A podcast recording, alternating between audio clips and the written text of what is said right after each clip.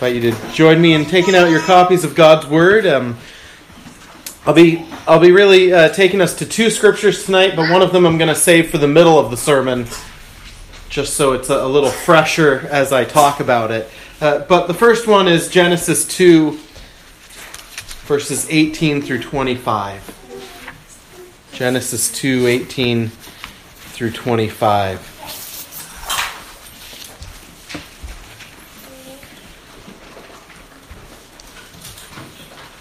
As you're turning there, I'll also remind you of kind of the diving board text for tonight, which you've already stated with me in our uh, catechism, and that is, of course, Exodus 20, verse 14, where God says, You shall not commit adultery.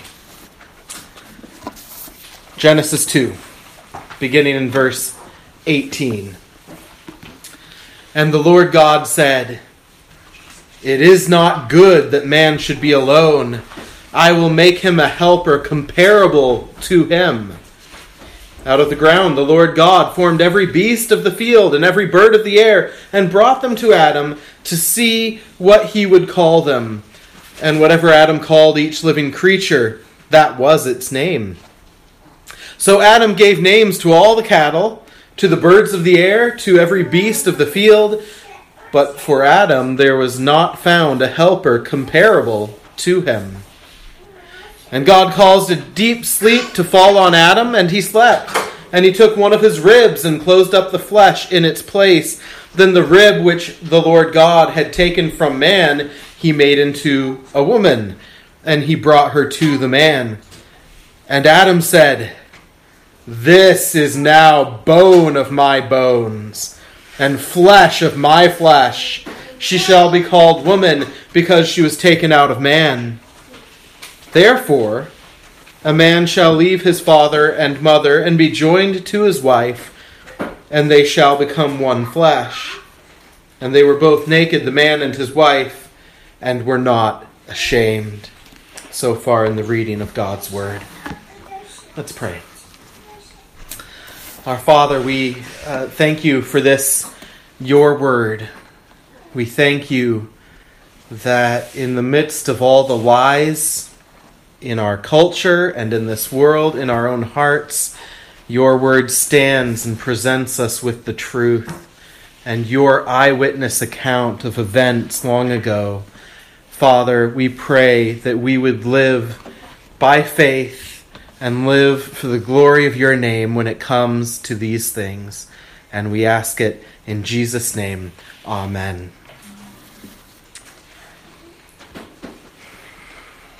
So, Ten Commandments are fun to preach on because there's so many ways you could tackle each one. Um, but this last week, I, I was just thinking about things we hear.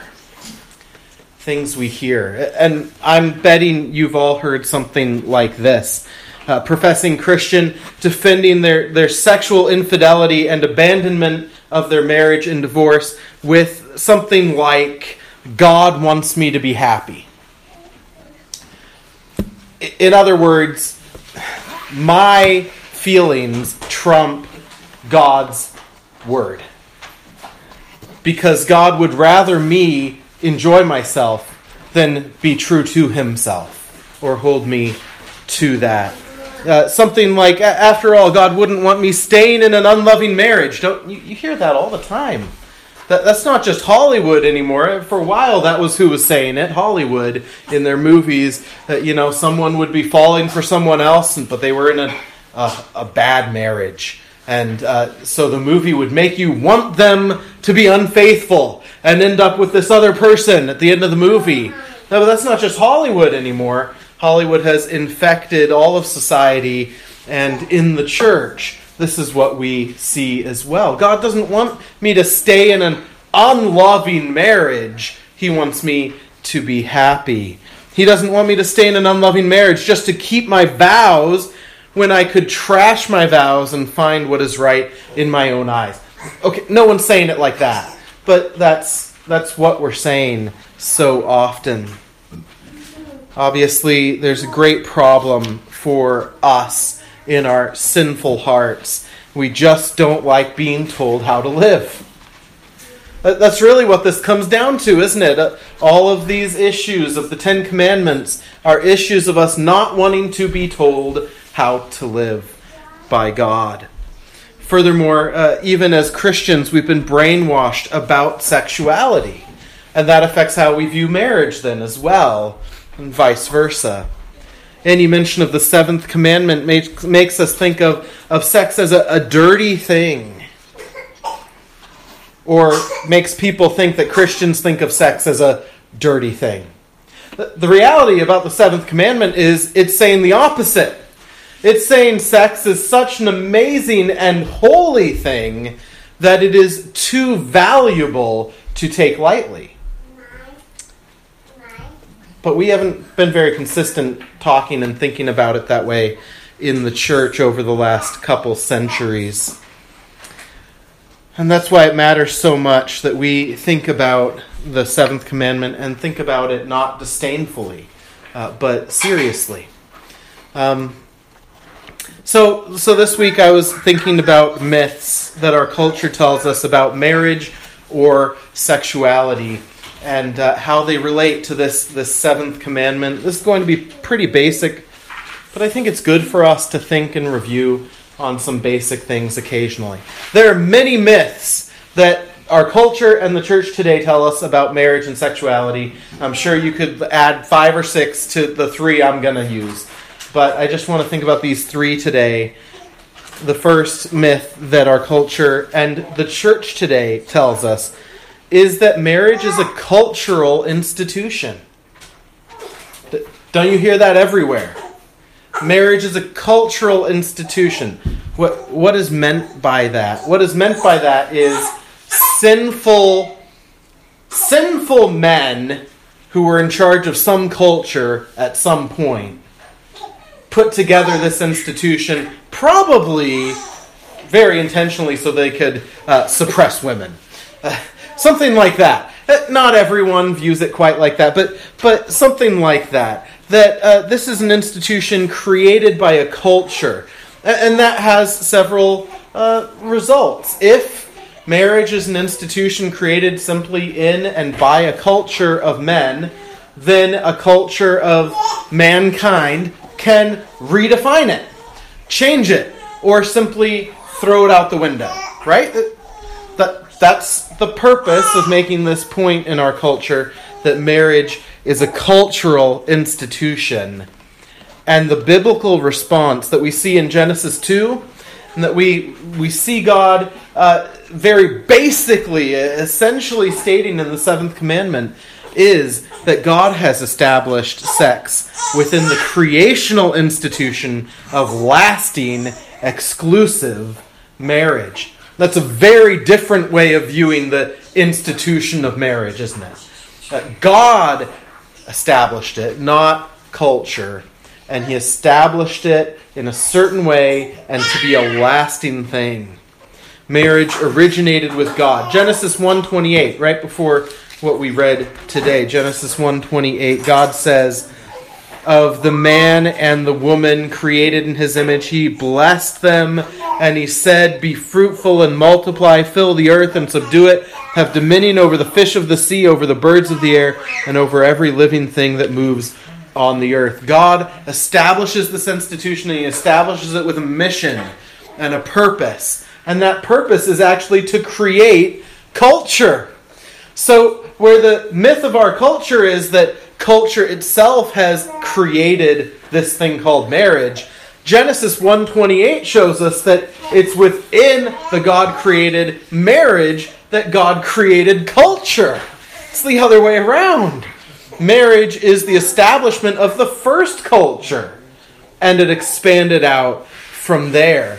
And so it, it is important for us to have that mindset if we're going to think about the seventh commandment, not in the way of the world.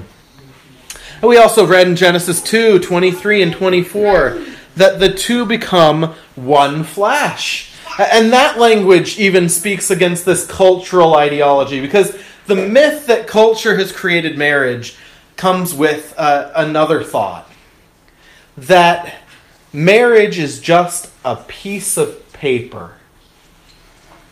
How, many movies have you heard this in? I've heard this in a number of, of chick flicks. Uh, you know, something like, "Well, I love you, and I don't, I, I don't need to pay some man or some some government money to say that I've already said I love you." That's all it is, right? It's a piece of paper that says I love you, but I already love you, which is obviously a far better thing than just a piece of paper. But Genesis 2, God is saying, no, it's not a piece of paper. It's a fusing together of two image bearers, which is an astonishing thing. To become one. This is a mystery, says Paul.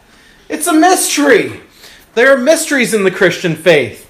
When my daughter and I this morning looking at some catechism questions, uh, children's catechism, and the Trinity came up. Oh, that's a mystery. That's hard. What does that mean, Deb? How do you explain that? It's a mystery. And God says marriage is the same thing. It's a mystery. There were two, now they're one. That's hardly a piece of paper created by a culture. It's a created thing from God, which only He can bring together and make. And so it demands that marriage be viewed in a very honored manner. Here, here Hebrews 13, verse 4, when reflecting on this. Marriage, Hebrews 13, 4, marriage is honorable among all, and the bed undefiled, but fornicators and adulterers God will judge.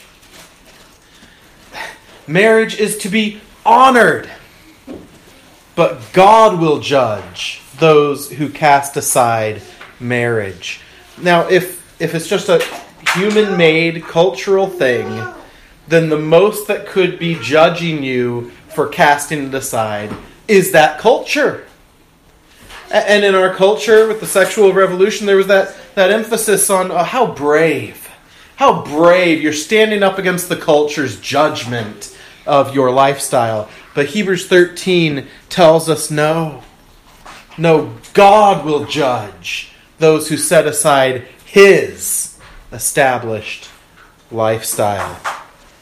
Calvin writes Adultery ought to be detestable to us as a mere word, as if men deliberately wanted to despise God like raging beasts, wanted to break the sacred bond that God has established in marriage. And then elsewhere, Calvin writes God does not want men to lead an animal existence. Or for those who are not married to stray about yielding themselves here and there the way dumb animals do when, wherever they meet. We are going to wallow. Are we going to wallow in every kind of stench? Uh, what, what a question Calvin asks. And what a question that reflects the culture we live in. Are we going to wallow in every type of stench? Everything a beast would do? That's our culture. And how did that start? Did it start bestially with uh, with a couple years ago a change in how we view marriage with regard to the sexes and who can marry whom? It didn't start there, did it? Uh, just a couple years ago, uh, Carl Trueman wrote a, a, fantastic and very scholarly book called um, The Rise and Triumph of the Modern Self. And he begins that book by challenging that the gay marriage uh, definition is not where the battle began, it's the necessary consequence of a battle we lost long ago. When in the was it the 70s or the 80s? No fault divorce became a legal thing in our country. The battle was over. Why? Because if you can get a divorce without anyone sinning, then it's just a piece of paper that the government has signed. It's not the two becoming one flesh. Once that went, it was inevitable that all other bestial things would follow. And that's what we we are living in. In fact, only I'm to say only one of us in this room. It's not true. Few of us in this room lived before the battle was lost then in our country, if Trueman is right. Uh, that, that's a frightening thing because I think most of us in this room remember a time that we think of as greener on the other side. But once we say that marriage is just a piece of paper, no one has to have sinned, and we can rip it all up and move on, we've already redefined marriage and cast off restraint. So, that first myth that uh, marriage is just a, a cultural institution, the Bible rejects that wholeheartedly, and the seventh commandment forbids us to accept that myth. A second myth is that sex is physical and Christianity is spiritual. You hear that too, don't you? You don't hear that as much from the world, though, as you do in the church itself. I, at least that's where I hear it the most. In professing churches themselves. Sex is physical, Christianity is spiritual conclusion to that myth Pastor, don't preach on the seventh commandment. That, that's not what Christianity is about. Don't preach about adultery. Don't preach about marriage. Preach about what really matters to Christianity. Restrict yourself to the cross or good works or whatever you define Christianity as being. But don't talk about sex. That's a physical thing, and Christianity is a spiritual reality. Of course, the Bible doesn't accept that either. And this is where our second major uh, sermon text this evening comes in. I'm going to read from 1 Corinthians 6 12 through 20, where the biblical response is essentially this. In response to the myth that sex is physical, Christianity is spiritual, 1 Corinthians chapter 6 says, The body is for the Lord Let's read that in context. But it's an astonishing thought. I don't think we think about it nearly enough. And I remember uh, a couple of years ago hearing uh, uh, our friend Stephen Tracy preaching on this text and saying that he thought it might be one of the least meditated on statements in the New Testament. That the body is for the Lord. So here's 1 Corinthians 6 12 through 20. All things are lawful for me, but not all things are helpful. All things are lawful for me, but I will not be brought under the power of any. Food is for the stomach, and the stomach for food, but God will destroy both it and them. Now, the body is not for sexual immorality, but for the Lord, and the Lord for the body. And God both raised up the Lord and will also raise up us by his power. Do you not know that your bodies are members of Christ? Shall I then take the members of Christ and make them members of a harlot? Certainly not. Or do you not know that he who is joined to a harlot is one body with her? For the two, he says, shall become one flesh. But he who is joined to the Lord is one spirit with him. Flee sexual immorality. Every sin that a man does is outside the body, but he who commits sexual immorality sins against his own body. Or do you not know that your body is the temple of the Holy Spirit who is in you, whom you have from God, and you are not your own? For you were bought at a price.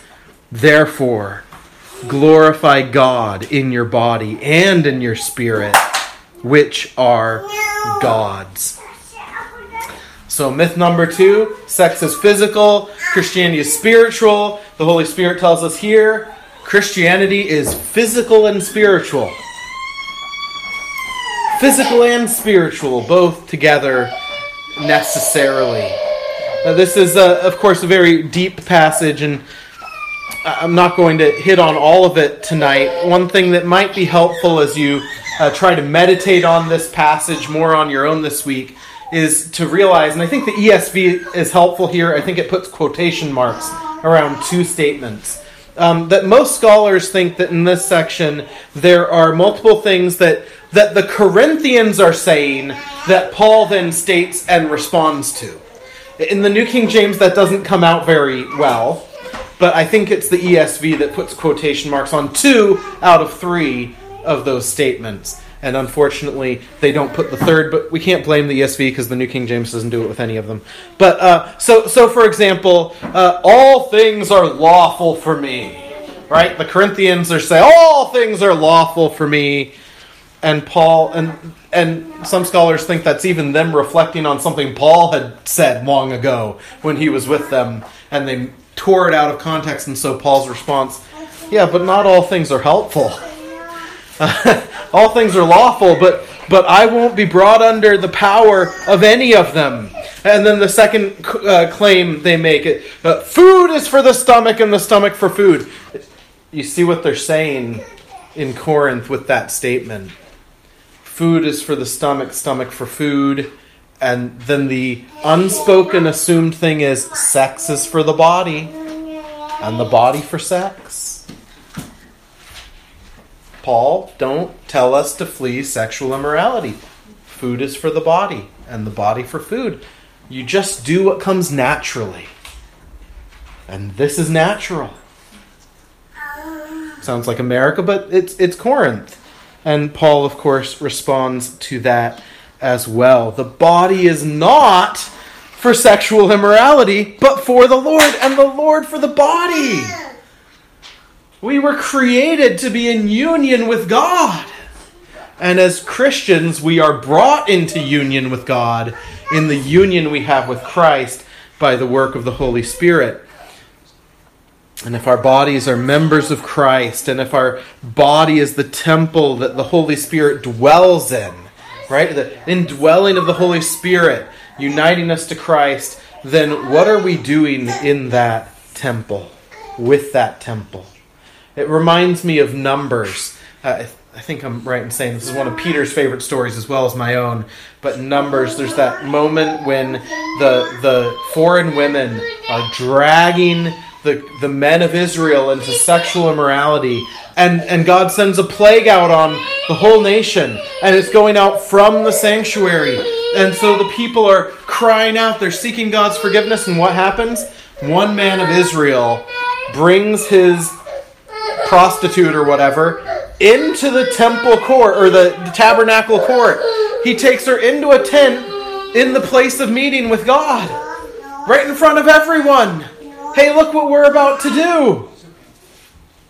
And thousands die before Phinehas stands up and takes a spear and deals with the situation and makes atonement according to God. And that's the kind of imagery we ought to envision Paul using here.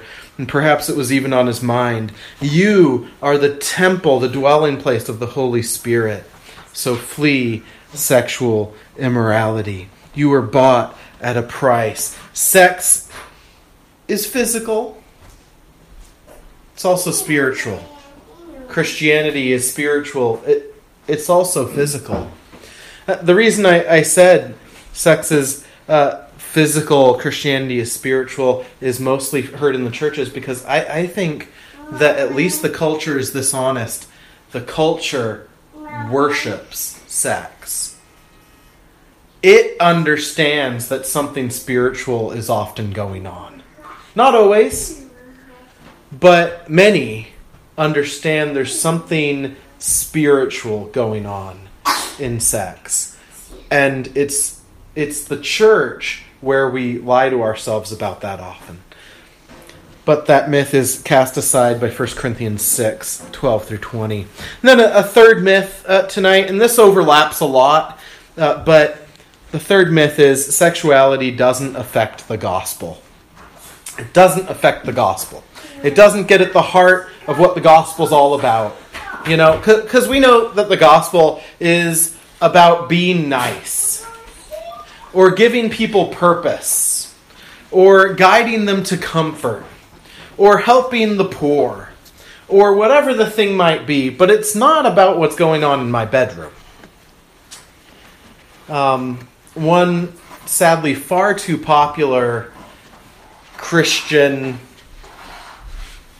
I'll say Christian in quotes a little bit, podcast a while back talked about, mocked what he called crotch Christianity as opposed to cosmic Christianity.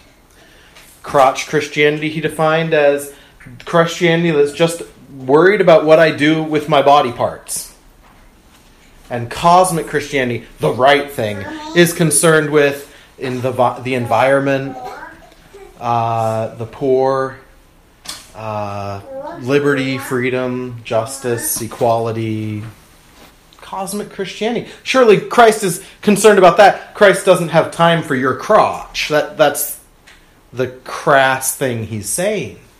This is a very popular Christian podcast. But is that what Scripture says? Is that what the seventh commandment permits? Sexuality doesn't affect the gospel. And of course, the biblical response is God uses marriage and sexuality to point to his faithfulness in covenant. Surely that makes it a gospel issue.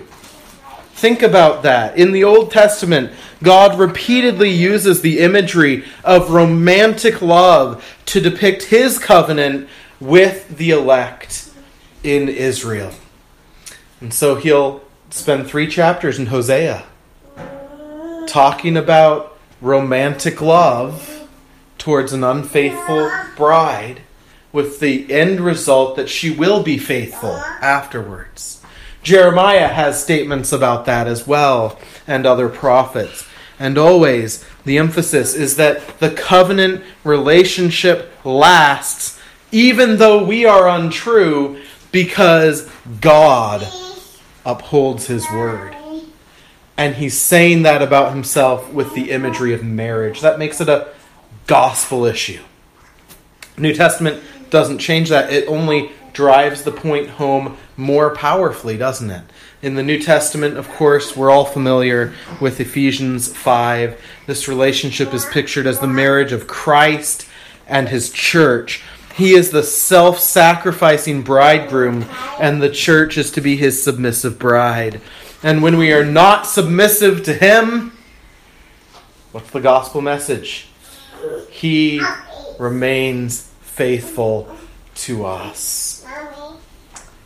How can we say that sexuality and marriage don't affect our gospel presentation when God Himself, in His one of His most powerful images, presents the gospel as the faithfulness of His marriage vows?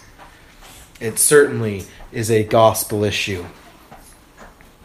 Well, I'm sure you could come up with more myths our culture tells us.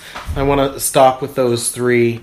Uh, but I, I, think if we take time, whether it's with myths like this and how we've bought into them, or, or just asking ourselves how we view the seventh commandment, how we view marriage, how we view the use of our bodies, or the way we view our bodies, uh, I think we have to admit, most of us at least, maybe some of you don't struggle with the seventh commandment. Most of us would have to say, at least in our hearts, we have sinned against the seventh commandment. We have been unfaithful in thought, if not in word and deed. And how do we then respond when God in, in Hebrews tells us that He will judge these things?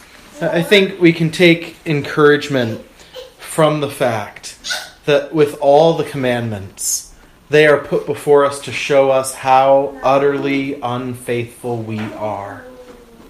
That's one of the uses that God gave the Ten Commandments for. Not just to teach us how we may live, but to remind us we need a Savior. We need a Savior. And that Savior is the groom. He's the one who's used marriage itself to paint how strong his love is. He's used our unfaithfulness and infidelity itself uh, to show how much more powerful his love is. That though we are unfaithful, our unfaithfulness cannot, the sin of our hearts cannot outdo his love. And so he says in Hosea chapter 2, 19 through 20, to a, a wayward and wicked and unfaithful and adulterous church, he says, I will betroth you to me forever. I will betroth you to me in righteousness and justice, in steadfast love and in mercy. I will betroth you to me in faithfulness, and you shall know the Lord. Beautiful. Hope for the wayward sinner. And then as we think about marriage and think about the marriage vows itself, we, we're given a challenge. I, I like how Ray Ortlund talks about this. He talks to the repentant heart to be encouraged by considering that the seventh commandment calls on us to redeem sexuality and to redeem it in terms of our marriage vows. Uh, so maybe you're thinking of marriage vows down the road. Maybe you've made marriage vows. Um, what's Ray Ortlund saying? He says the following that all who go into marriage know or ought to know that they will be tempted to unfaithfulness in some format. And therefore, he writes, marriage vows are a man and a woman saying, before the moment of temptation to unfaithfulness arrives, I am pre committing to stay true to you as long as we both shall live. I think that's beautiful. That's what, why, why vow those things? It's us pre committing to this thing, pre committing, knowing that we will be tempted. Tempted. But again, as we break these vows, it is our dear Savior who is not defeated by our sin. And so let us with confidence draw near to God, and let us with a humble faith in Him turn to the keeping of this commandment, trusting that God wants the best for us. The best for us. There's another lie of our culture, isn't it? Another myth is that Christian marriage and all that that has attached to it is uh, restrictive, and that real love, real joy, the best, is no limits. God, we need to trust, wants the best for us to be eternally happy, and that eternal happiness specifically in His presence. Holy in Christ Jesus our Lord, pure as he is pure, honoring the marriage bed, and looking nowhere else for real satisfaction and fulfillment than to the lover of our souls. That's why I chose all those hymns about love tonight. Because the ultimate thing that will keep you upholding the seventh commandment is not saying, I think I can, I think I can. It's not saying, I really love my wife, I want to be better than this. Or, or I, I want to stay pure because Jesus tells me to. It is saying, I have a lover who is true, and he is more beautiful than all the world, all the meadows, all the nations, all the people, all the pleasures. He's the lover of my soul, and he offers me exquisite delight in his way. Thanks be to God. Let's pray.